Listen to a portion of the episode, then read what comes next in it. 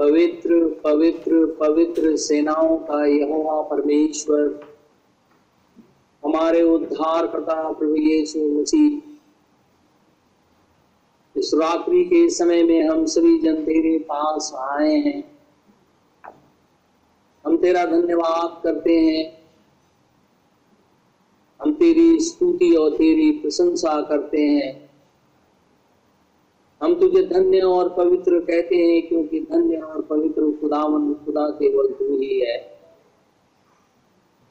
सारी सृष्टि को बनाने हारा प्रभु परमेश्वर, हम तेरी महिमा, तेरी जय जयकार करते हैं, क्योंकि तू परमेश्वर है, अनंत परमेश्वर है सामर्थ्य खुदावन खुदा है। तेरे तुल्य कोई न था, ना कोई है और ना ही कोई होगा। क्योंकि एक प्रभु और एक ही परमेश्वर है, जिसने सारे ब्रह्मांड की रचना की, सब कुछ बनाया। वही हमारे साथ इस घड़ी मौजूद है। हम जहाँ कहीं भी बैठे हुए हैं हम सभी जन तेरे सामर्थ्य प्रभु यीशु मसीह के नाम में बैठे क्योंकि हे मेरे प्रभु हे मेरे परमेश्वर इस नाम के अंदर में चंगाई है। इस नाम के द्वारा दुष्ट आत्माएँ भाग खड़ी हो गई हैं। क्योंकि ये सर्व सामर्थ्य नाम हमें दिया गया है। उसी लोहिम का मानवीय जो पृथ्वी वाला नाम है जीसस क्राइस्ट है। इसीलिए ये आत्माएँ भाग खड़ी होती है। और हम इसके लिए तेरा हृदय से धन्यवाद करते हैं कि तू सामर्थ्य खुदा है। और हम तेरे जो बेटे और बेटियाँ हैं, एक सामर्थ्य अनंत अद्वैत और जीवित परमेश्वर के उपासना के लिए बैठे हुए हैं। इसलिए तेरी महिमा हमारी ज़िंदगी में हमेशा प्रथम बनी रहे और सबसे ऊँचे स्थानों में बनी रहे। ताकि इससे तेरी महिमा प्रकट हो। मेरे जीवित खुदावन खुदा, हम फिर से तेरा धन्यवाद करते हैं कि तूने हम सबको जीवित रखा है। मेरे प्रभु, मेरे परमेश्वर तू हमारे संग मौजूद है। हम तेरी, हम दो सिताइश करते हैं। हे सेनाओं के यहोवा परमेश्वर, तेरा धन्यवाद। हो अब्राहम, इसहाक और याकूब के प्रभु परमेश्वर, तेरा धन्यवाद। हो इज़राइल के खुदावन, खुदा तेरा धन्यवाद। हो हमारे उद्धार प्रभु यीशु मसीह के सामर्थ्य नाम में तेरा धन्यवाद। हो क्योंकि तो तू ही प्रभु और तू ही परमेश्वर है। तेरी स्तुति युगन युग तक बनी रहे। प्रार्थना, अपने उद्धार करता यीशु नासरी नाम से माँगता हूँ इसे इसी घड़ी पूरा है। आमीन। आमीन। आमीन। आइए हम परमेश्वर के वचन से निकालेंगे। प्रकाशित वाक्य की पुस्तक, उसका छ अध्याय। प्रकाशित वाक्य की पुस्तक छ अध्याय, बारह पद से लेकर के और सत्रह पद तक मैं पढ़ूँगा। प्रकाशित वाक्य की पुस्तक छ अध्याय बारह पद से लेकर के सत्रह पद तक। जब उसने छठवीं मुहर खोली तो मैंने देखा कि एक बड़ा भूकंप हुआ और सूर्य कंबल के समान काला और पूरा चंद्रमा लहू के समान हो गया। आकाश के तारे पृथ्वी पर ऐसे गिर पड़े। जैसे बड़ी आंधी से हिलकर अंजीर के पेड़ में से कच्चे फल झड़ते हैं। आकाश ऐसा सरक गया जैसा पत्र लपेटने से सरक जाता है और हर एक पहाड़ और टापू अपने अपने स्थान से टल गया। पृथ्वी के राजा और प्रधान और सरदार और धनवान और सामर्थी लोग और हर एक दास और हर एक स्वतंत्र पहाड़ों की कोहों में और चट्टानों में जा छिपे और पहाड़ों और चट्टानों से कहने लगे, हम पर गिर पड़ो। और हमें उसके मुँह से जो सियासन पे बैठा है और मेमने के प्रकोप से छिपा लो, क्योंकि उसके प्रकोप का भयानक दिन आ पहुँचा है। अब कौन ठहर सकता है? परमेश्वर के इस वचन के पढ़े और सुने जाने पे आशीष हो। आमिन। हम प्रभु का आज फिर से हृदय से शुक्र गुजार हैं, धन्यवादित हैं कि परमेश्वर ने हमें फिर से एक मौका दिया है कि हम यीशु मसीह के पास आए। खुदामन खुदा की बातों को सुने और प्रभु की जय जयकार और स्तुति करें। क्योंकि सर्वशक्तिमान प्रभु परमेश्वर, जिसने सब कुछ बनाया, वही हमारे मध्य में परन हमारे अंदर मौजूद है। और हम सभी जन प्रभु की उपस्थिति में ही बैठे हुए हैं। हम खुदा का इसलिए भी बहुत शुक्रगुजार है कि हम प्रकाशित वाक्य के ऊपर अध्ययन कर रहे हैं, क्योंकि तो ये प्रकाशन की पुस्तक है हम खुदा का इसलिए भी बहुत शुक्रगुजार है कि परमेश्वर हमें अपने पास रखा है ताकि शैतान शर्मिंदा हो जाए।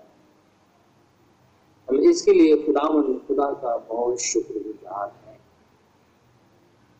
छठी मोहर के अंदर में हम ये देख रहे हैं कि एक भूकंप हुआ है। सूर्य कंबल के समान काला हो गया है और चंद्रमा लहू के समान हो गया है। आकाश से तारे भी गिर पड़े हुए हैं।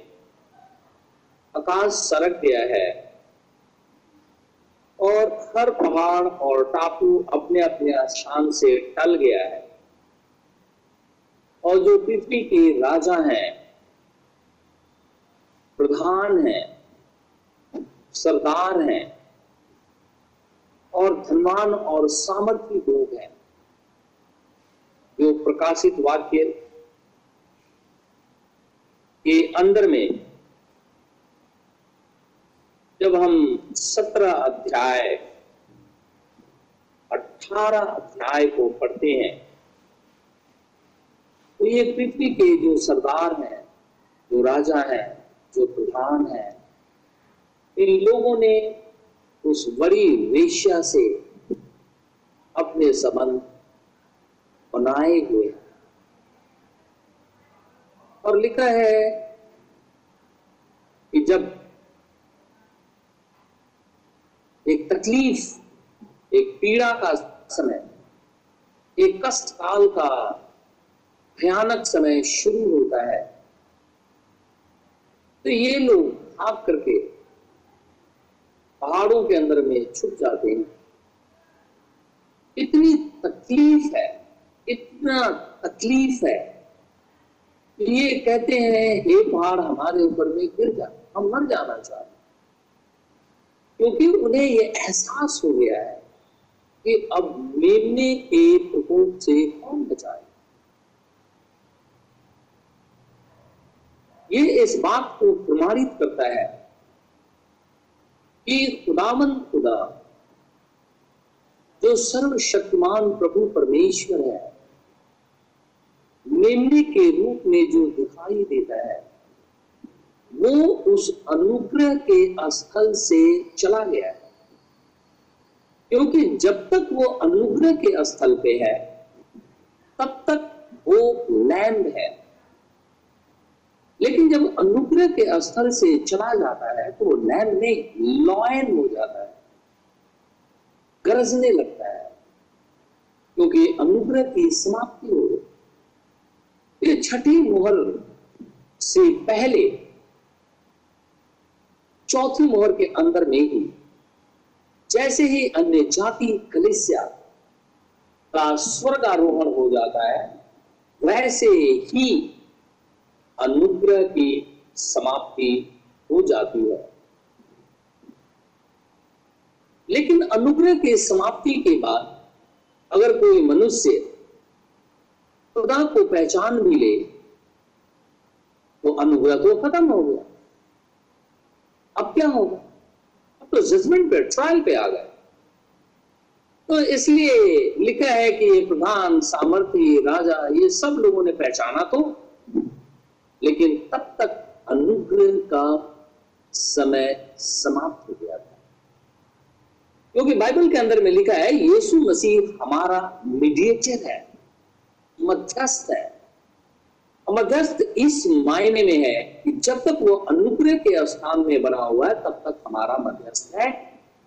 लेकिन अनुग्रह की समाप्ति होते ही वो एक मैं अन्य जातियों की बात कर रहा हूँ। इसराइल के लिए तो कष्ट काल शुरू है। उस काल के अंदर में। और हमने कल देखा था कि परमेश्वर ने अपनी दुल्हन को जो मेमने की दुल्हन है, उसको परफेक्शन में लाने के लिए सिद्ध बनाने के लिए फाइव फोल्ड मिनिस्ट्री को रखा है, ताकि ये लोग दुल्हन को मूल वचन के अंदर में ही बनाए रखे, ताकि वो परफेक्ट हो जाए। क्योंकि जब तक हम परफेक्ट नहीं होंगे तब तक हम स्वर्ग के भागीदार नहीं हो सकते। और हमने देखा था कि प्रेरितों के काम दो अध्याय अड़तीस और मरकुस की इंजीनियरिंग सोलह और सोलह पद के अंदर में जो आदमी पश्चाताप करता है वाटर बैप्टिज्म लेता है और बैप्टिज्म ऑफ़ होली घोस्ट उसका होता है। वो पूरी तरीके से अब तैयार हो रहा है। और जब वो इस स्थिति में आ गया है तो हमने ये भी देखा था कि ब्राइट को धार्मिकता का लिबास पहनना अति आवश्यक है। और वो धार्मिकता का लिबास कुछ और नहीं, परमेश्वर का वचन। परमेश्वर के वचन से वो स्नान करके, शुद्ध हो करके, पवित्र हो करके, वो खुदा के लिए तैयार हो जाती है। जो इफिसियो पाँच छब्बीस कल हमने पढ़ा? तो उसके नीचे लिखा है, एक ऐसी तेजस्वी कलिसिया बनती है, जिसके अंदर में कोई झूरी नहीं है, कोई दाग नहीं है। तेरा हम इसे पढ़ेंगे। इफिसियों की पत्री उसका पाँच अध्याय इफिसियों की पत्री उसका पांचवा अध्याय इफिसियों की पत्री, पांचवा अध्याय, छब्बीस पद से, छब्बीस। कि उसको वचन के द्वारा जल के स्नान से शुद्ध करके पवित्र बनाए। और उसे एक ऐसी तेजस्वी कलिसिया बना करके लिखा है? उसे एक ऐसी तेजस्वी कलिसिया बना करके अपने पास खड़ी करे, जिसमें ना कलंक, ना झूरी, ना कोई और ऐसी वस्तु हो वरन पवित्र और निर्दोष हो। लिखा है, पवित्र और निर्दोष हो that he my present it to himself a glorious church glorious church not having spot और रिंकल और any such thing but that it should be holy and without blemish एक ऐसी कलिसिया एक ऐसी दुल्हन जिसके अंदर में कोई कलंक भी नहीं है, ना कोई दाग है, ना कोई रिंकल है, छुरी पड़ी हुई है। वरन वो पवित्र भी है और निर्दोष भी है। हमने देखा है संसारिक रीति से कि एक स्त्री आज मॉडर्न के समय में चूँकि यीशु मसीह आ रहा है, और हमने पिछले दिनों देखा था, यीशु मसीह मती 24 के अंदर में अपने चीलों को जवाब दे रहा है, अपने आने के समय में। तो उसमें हम देखते हैं नूह के काल और सदोम और अमोरा के काल। जहाँ पे स्त्रियाँ का अस्तित्व काफ़ी नीचे आ गया है। और जब हम इजबल को देखते हैं, जो अहाब की पत्नी थी, ये बहुत इंपॉर्टेंट है क्योंकि ये आत्मा है। बाइबल इसीलिए सेवन चर्च एज के अंदर में यीशु मसीह इस बात को कह रहा है, जो स्वर्ग के अंदर में यहुन्ना को दिखाया था। इसीलिए प्रकाशन की पुस्तक है, क्योंकि स्वर्ग के अंदर में इसे दिखाया गया और उसे लिख करके, और यहाँ पे हम उसे पढ़ते हैं। यमुना ने लिखा और आज हमारे पास है। तो ये स्वर्ग की बातें जो खुदा ने उसे दिखाया था। तो वही परमेश्वर कहता है कि इजबेल की आत्मा से मुझे नफरत है, क्योंकि इजबेल की आत्मा भकाती है। और हमने इज़राइल के अंदर में देखा था कि ये आत्मा जो कि एक याजक की बेटी थी, सिदोनी। सिदोनी जो याजक था, उसकी बेटी थी जो कि मूर्ति पूजक थी। वो इज़राइल के अंदर में घुस रही थी। वो इज़राइली नहीं थी, परमेश्वर इज़राइलियों को मना किया था। तुम लोग किसी भी गैर जाति से विवाह मत करना जैसे कि आज स्त्रियाँ करती हैं, हमारी मसीही लड़कियाँ करती हैं, वो दूसरों से मैरिज कर लेती हैं और बाद में तरह तरह के तर्क देती हैं। और पूरी ज़िंदगी अपने पति को खुदा के पास नहीं ले आते, वरन अपने भी जाकर के उसमें डूब जाती है और नष्ट हो जाती है।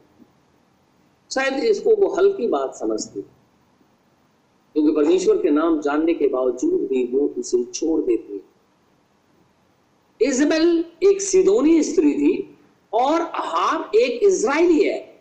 अहाब इज़राइली होने की वजह से एक चुनी हुई जाति है, एक चुना हुआ वंश के तहत आता है। लेकिन इजबेल चुने हुए वंश से नहीं थी। लेकिन वो इज़राइल के अंदर में मैरिज के द्वारा एंटर की। और उसने सोचा कि उस चिकने पदार्थ को मैं खाऊं लेकिन उसकी स्प्रिट बदली नहीं।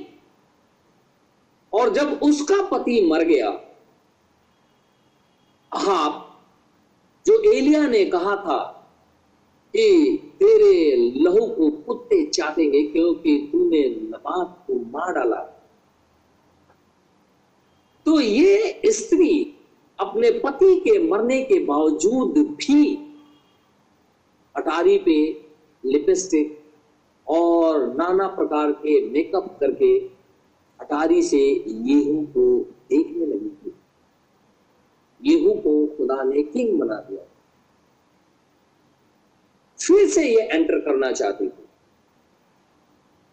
क्योंकि यहू भी एक चुनी हुई जाति से था, अर्थात यहूदी था। यहू जब वहाँ आया तो उसने कहा, कौन मेरी तरफ़ है? जो मेरी तरफ़ है, वो मुझे देखे।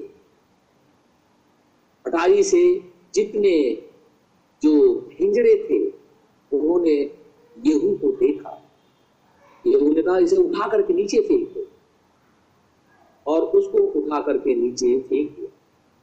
एक बूढ़ी स्त्री, जो एक ऐसी कलिसिया को रिप्रेजेंट करती है, जो कि फॉल्स स्प्रिट के चलाए चलती है। अहाब, जो इज़राइल के साथ जुड़ा हुआ है, बाइबल कहती है कि इज़राइल एक चर्च है। और चर्च का अर्थ होता है बाहर बुलाए हुए लोग।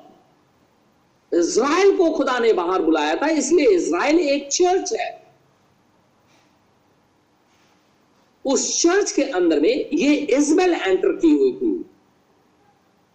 बूढ़ी होने के बावजूद भी फॉल्स स्प्रिट से भरी हुई ये स्त्री बुढ़ापे के अंदर में भी श्रृंगार करके मेकअप करके यहू को अट्रैक्ट कर ताकि वो जाल में फंस जाए। लेकिन वो फंसा नहीं। यहाँ पे ये जो कलिसिया है, जो वचन से धो दी गई है, जो पूरी तरीके से वर्ड ब्राइट है वर्ड से कवरिंग की गई है उसकी।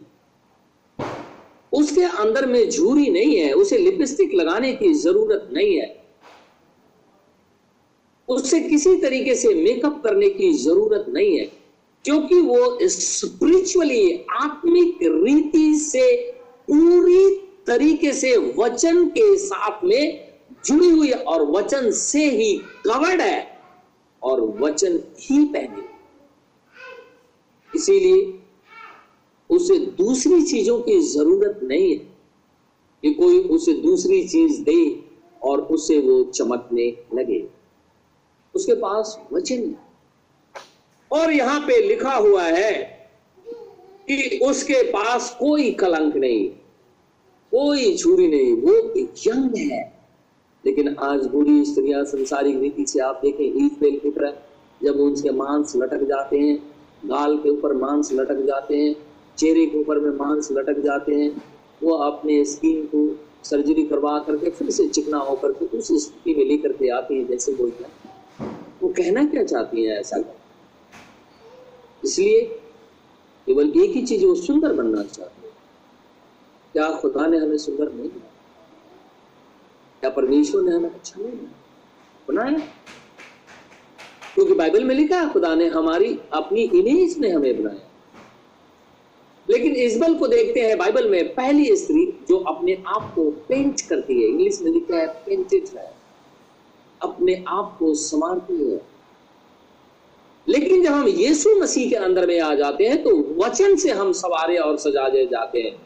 लेकिन अगर हम मिक्स वर्ड को स्पिरिचुअली ग्रहण करते हैं तो मिक्स वर्ड के द्वारा हम सजाए जाते हैं जो कि छुरी बनी हुई है।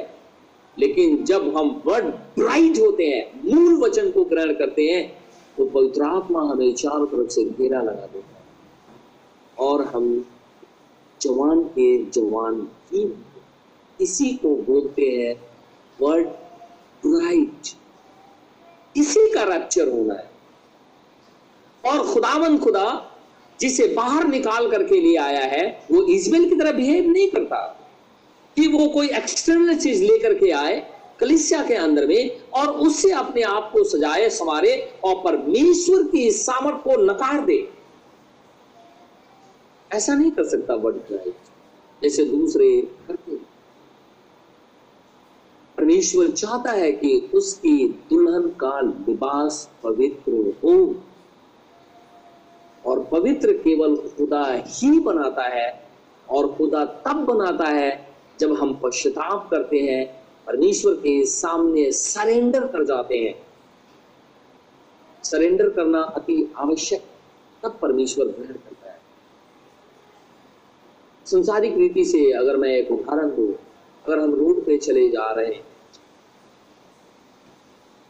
और पीछे से पुलिस वाला कोई खड़ा हो और वो कहे सरेंडर करो हैंड्स अप तो उस घड़ी के अंदर में हम एक हाथ नहीं उठाते ये एक हाथ उठाए और एक हाथ अपनी जेब में रखें या अपने पास अगर हम ऐसा करेंगे तो पीछे से पुलिस वाला शूट कर देगा।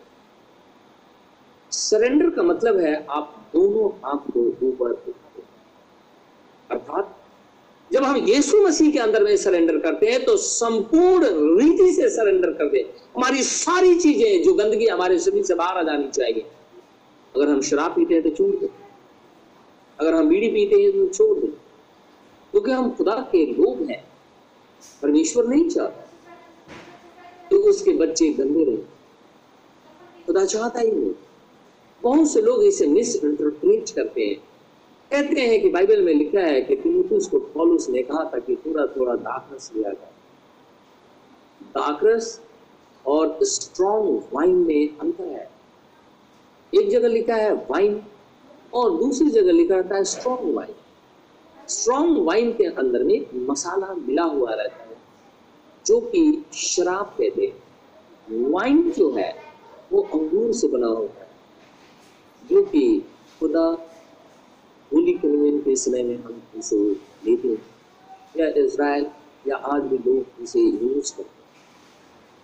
लेकिन अगर उसमें मसाला मिला दिया जाए अगर उसके अंदर में कोई और चीज़ को मिक्स कर दिया जाए वो शराब है स्ट्रॉन्ग वाइन लोगों को यही नहीं समझ में आता पॉलुस ने तिमोथियस को बोला था इसको बोला पेट खराब रहता है तो थोड़ा थोड़ा ये वाइन लिया कर अर्थात ये दाकरस जो अंगूर का रस है उसको पिया कर। उसको लोग स्ट्रॉन्ग वाइन से जोड़ देते और फिर उसमें खुश रहते और फिर वो सोचते हैं कि शायद खुदा का आत्मा मेरे संग बातचीत करे। ये कैसे हो सकता ये संभव नहीं। इसीलिए कहता है, कोई कलंक नहीं, कोई छुरी नहीं, किसी तरीके का कोई ब्लेम हमारे ऊपर नहीं है। हम पूरी तरीके से खुदामन खुदा के लोग हैं।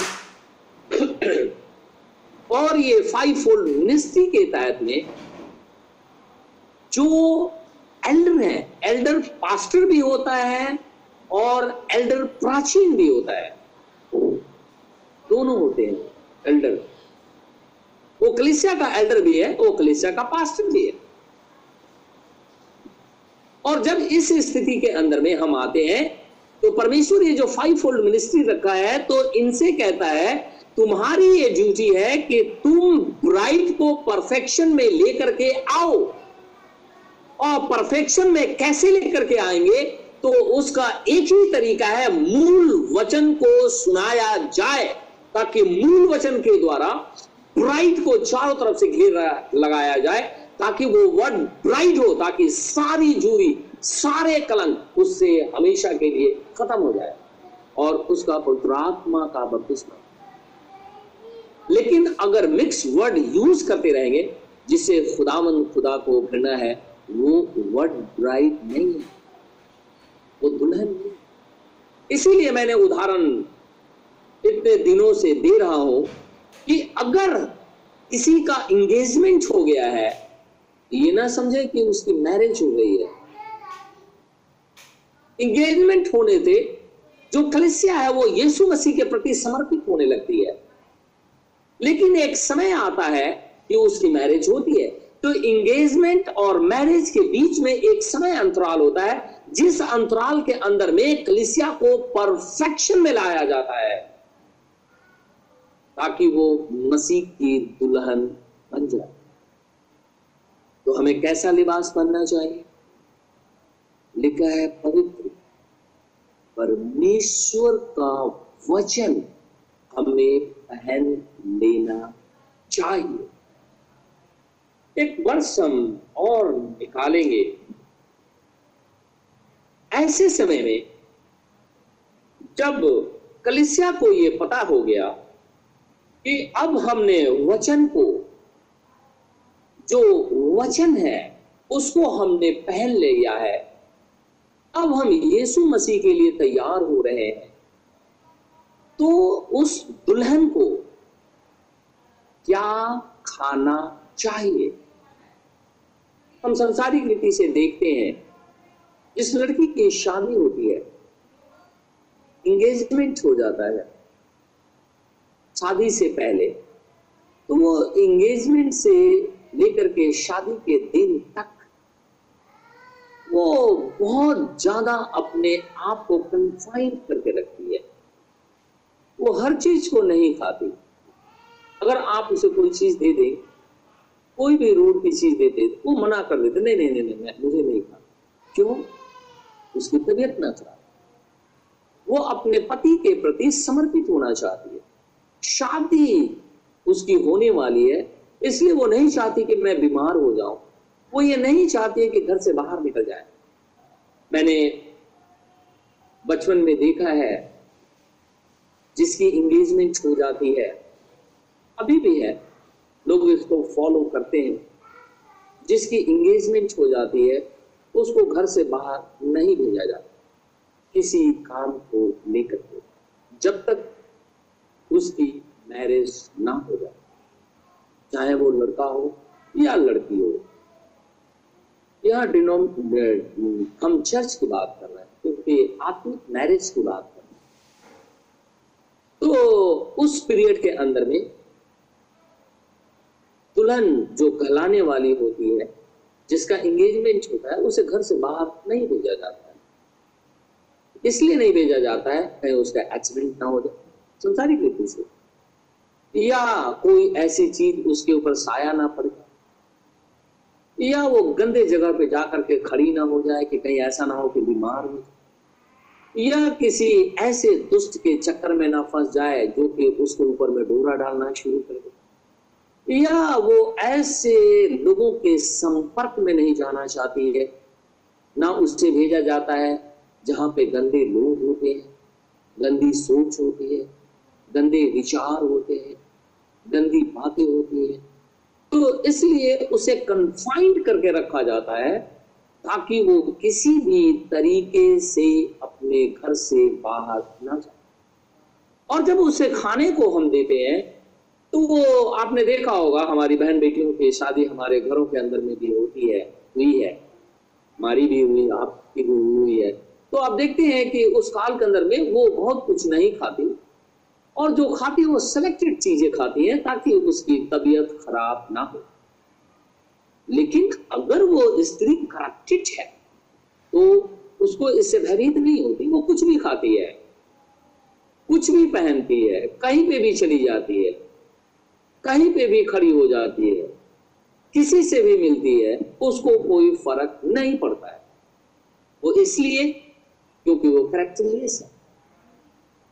उसको ये नहीं फ़र्क पड़ता कि मेरी एंगेजमेंट हुई है, अब मेरी मैरिज होने को है।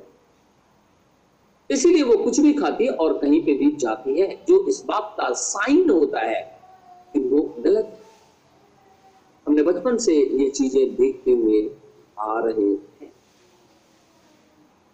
बाइबल के अंदर में भी जब यीशु मसीह हम स्पिरिचुअली बात कर रहे हैं, कि जब ये मिनिस्ट्री चल रही है राइट की। तो हम सब जिनका एंगेजमेंट हो गया, जिनकी मैरिज हो गई है, वो तो सील हो गए। उत्तरात्मा की मुहर उनके ऊपर में लगा दी गई। अब वो यीशु मसीह के अंदर में है। लेकिन जो अभी भी इंगेजमेंट के अंदर में पाए जा रहे हैं, उनको या जो दुल्हन है, उनको भी क्या खाना चाहिए। क्या खाना चाहिए ताकि उनको कोई बीमारी ना उनको क्या पहनना चाहिए? ये तो हमने देख लिया वचन। उन्हें क्या खाना चाहिए ताकि वो बीमार ना हो? परमेश्वर के वचन से निकालेंगे हम। तीतुस की पत्री। तीतुस। इब्रानियों से पहले फिलेमोन और उसके बाद में तीतुस। तीतुस की पत्री उसका दूसरा अध्याय। तीतुस की पत्री दूसरा अध्याय। मैं एक पद से कुछ पद तक पढ़ता हूँ। हम ध्यान से सुनेंगे। परंतु ऐसी बातें कहा कर जो खरे उपदेश के योग्य है। आप जानते हैं, खरा उपदेश सब आदमी सुन नहीं सकता। लेकिन परमेश्वर का वचन कहता है but speak down the thing which become sound doctrine एक खरा उपदेश को तू बोला का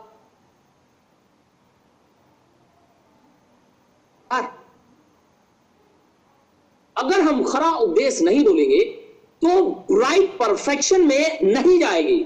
फिर वो इधर, उधर इधर, उधर घूम करके खत्म हो जाएगी। और लिखा है, अर्थात, बूढ़े पुरुष सचेत और गंभीर और संयमी हो। और उनका विश्वास और प्रेम और धीरज पक्का हो। जो बूढ़े हो गए हैं ना, हम जानते हैं कि साठ साल के बाद से हम सोचते हैं कि हम बूढ़े हो गए हैं। तो ऐसे लोगों को गंभीर और संयमी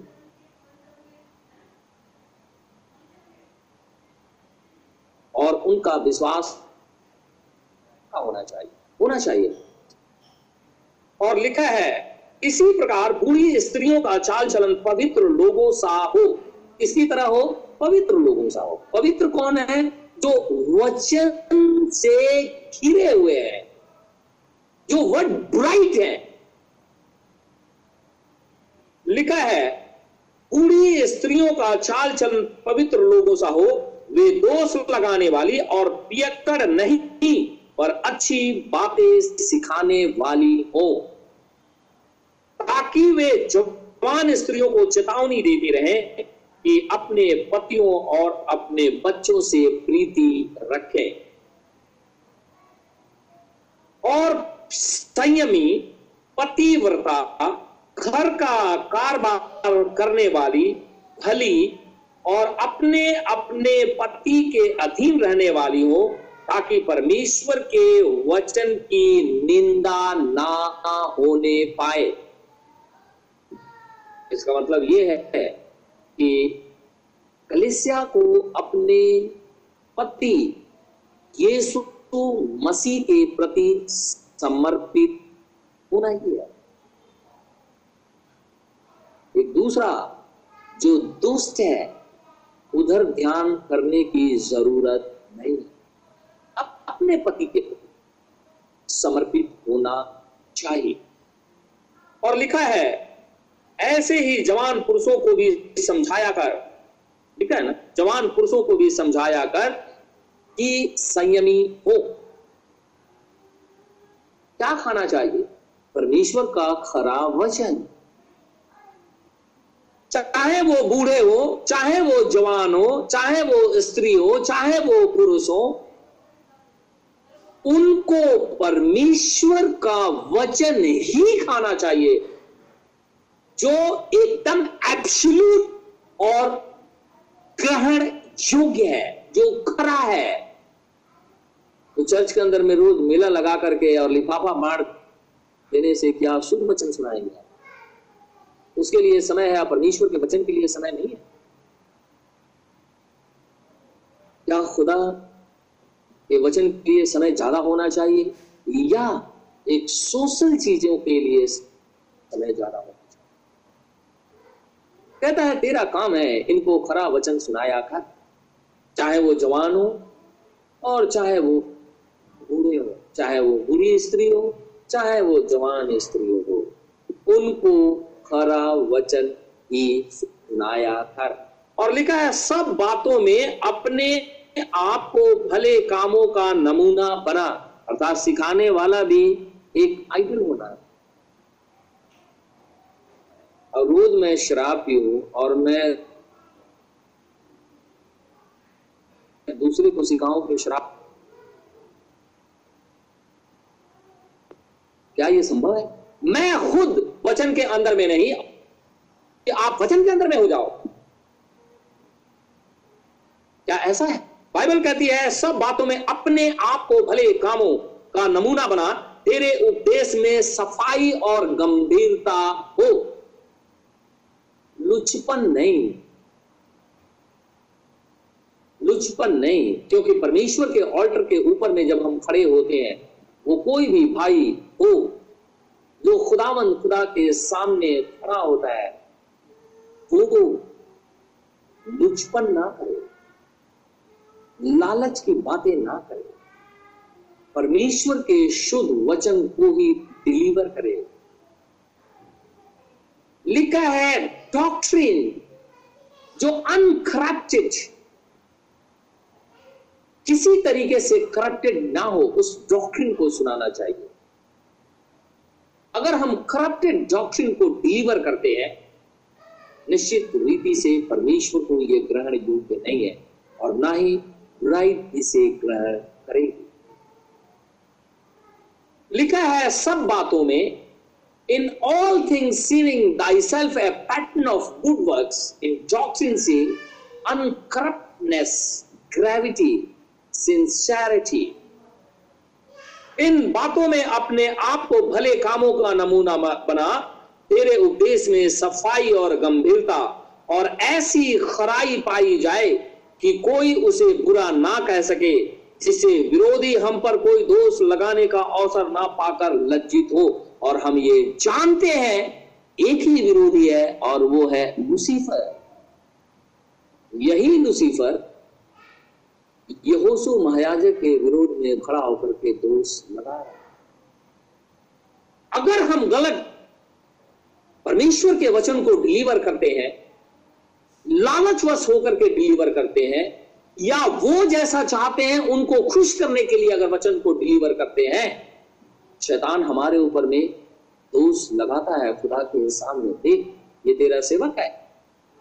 इसने ये बातें कही अगर हम परमेश्वर के लोग हैं तो यहोसू की तरह इज़राइल के कपड़े जो कि ऑर्डर के नीचे तो उनको भी दिया गया और यहोसू के कपड़े को भी चेंज कर दिया गया।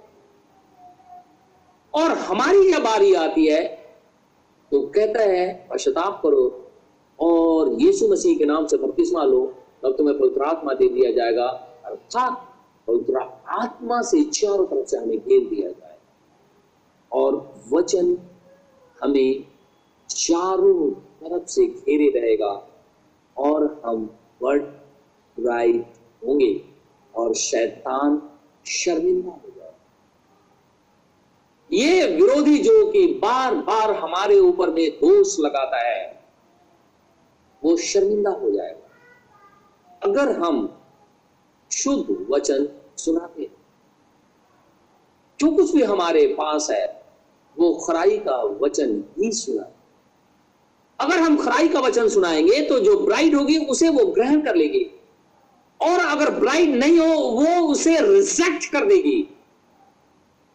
वो खुदा के पास जाएगी नहीं पूछने के लिए कि प्रभु, ये बात सच है या झूठ है? क्योंकि तो उसको तो वो चीज़ चाहिए जो उसके मन मुताबिक हो। परमेश्वर के मन मुताबिक हो, ये उसको नहीं चाहिए। वचन जो चाहता है, वो उसको नहीं चाहिए।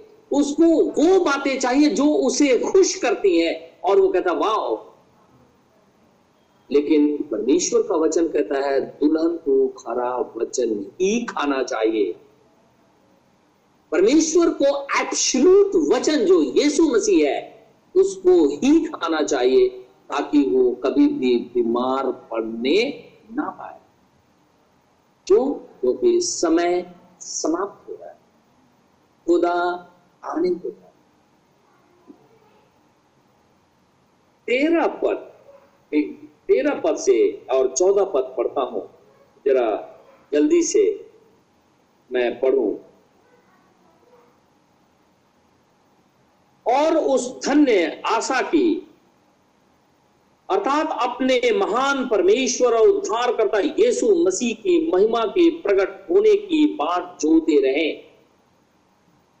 जिसने अपने आप को हमारे लिए दे दिया कि हमें हर प्रकार के अधर्म से छुड़ा ले और शुद्ध करके अपने लिए एक ऐसी जाति बना ले जो भले भले कामों में सरगर्म हो। सातवीं कलिशा को खुदा क्या बोलता है? बोलता है, अगर तू ठंडा है और ना ही तू गर्म है, अगर ठंडा होता तो तुम्हें गर्म कर दिया जाए और अगर तू गर्म होता तो तुझे सरगर्म कर दिया जाता। लेकिन तू गुनगुना है, इसलिए मैं तुझे थूक देता हूँ। यहाँ पे खुदामंद खुदा कहता है who gave himself for us that he might redeem us from all iniquity and purify to himself a peculiar people हम लोग एक अद्भुत लोग हैं। लोग बोलते हैं ना, पता नहीं ये क्या बोलते रहते हैं? लोग ऐसे बोलते हैं हम लोग। पता नहीं ये क्या बोलते रहते हैं? दिन में बोलते रहते हैं, यीशु मसीह आ रहा है। तो क्या मैं ये बोलता रहा हूँ कि यीशु मसीह आज पैदा हुआ है? यीशु मसीह को पैदा होने से आपका छुटकारा है कि कुर्बान होने से छुटकारा है? कुर्बानी देने से छुटकारा क्योंकि तो लहू जब तक नहीं बहेगा और हमारे लहू के अंदर में उसका लहू नहीं आएगा, हमारे लहू साफ़ नहीं होगा।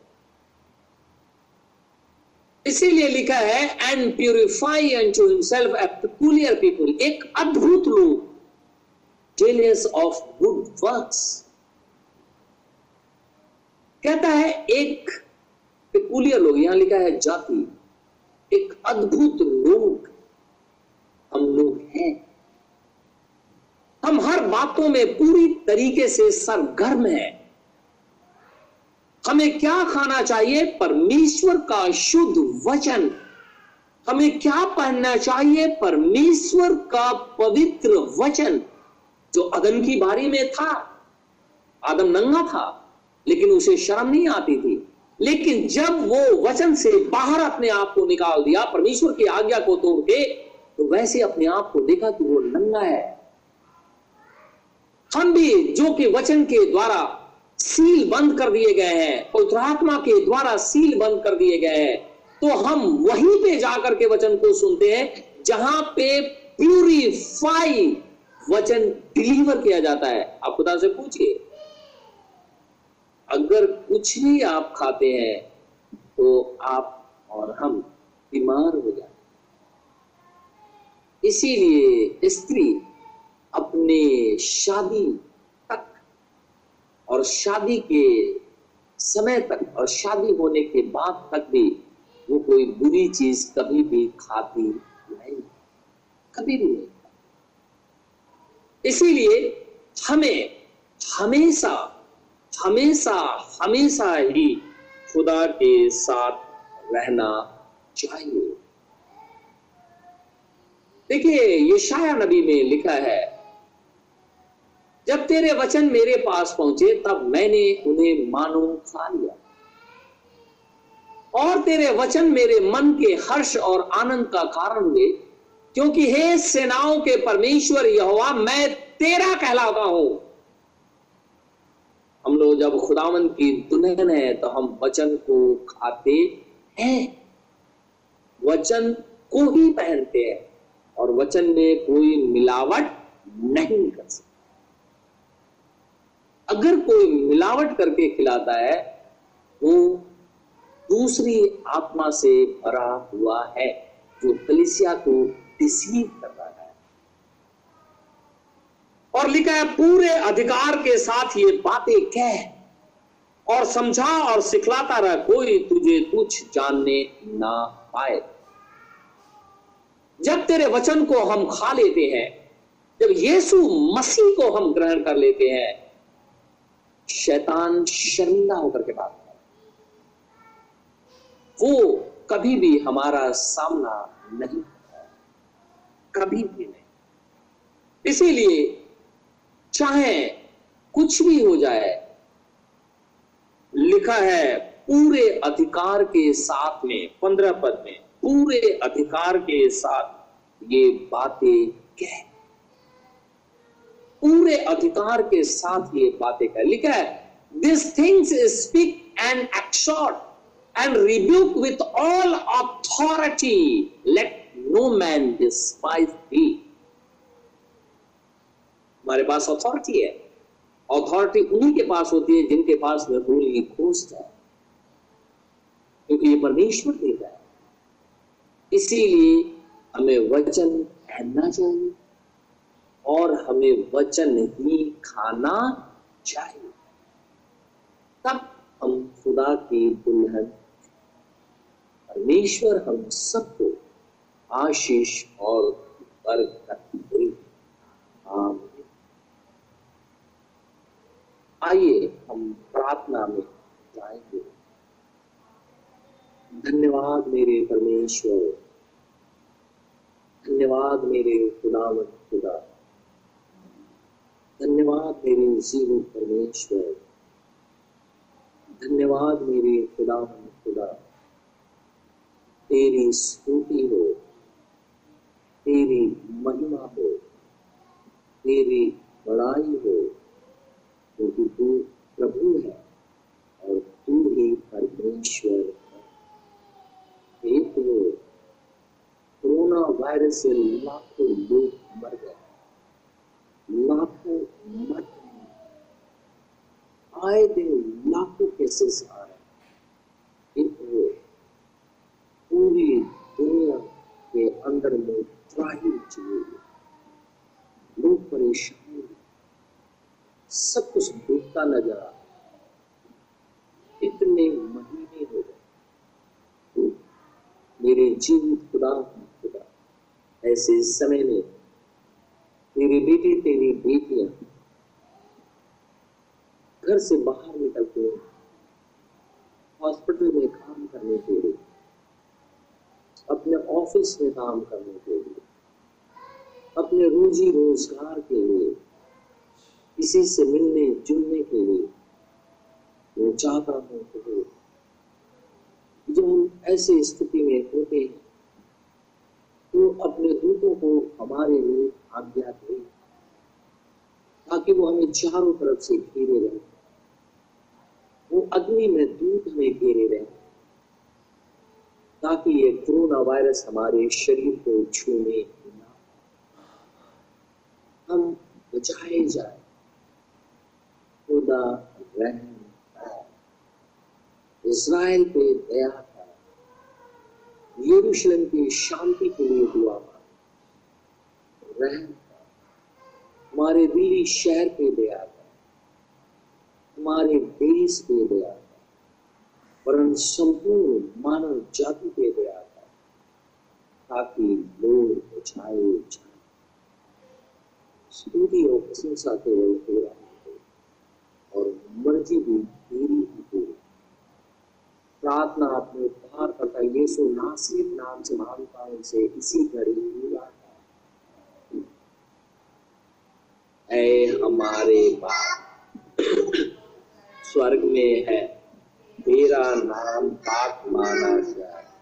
तेरी बादशाहत आए। तेरी मर्ज़ी जैसे स्वर्ग में पूरी होती है। ज़मीन पर भी हो। हमारे रोज की रोटी आज हमें दे। जिस प्रकार हम कसूरवारों को माफ़ करते हैं तू भी मेरे कसूरों को माफ़ कर। हमें अजमाइश में ना पड़ने दे, परंतु बुराई से बचा, क्योंकि बादशाहत, कुदरत और जलाल हमेशा तेरे हैं। हमें हमें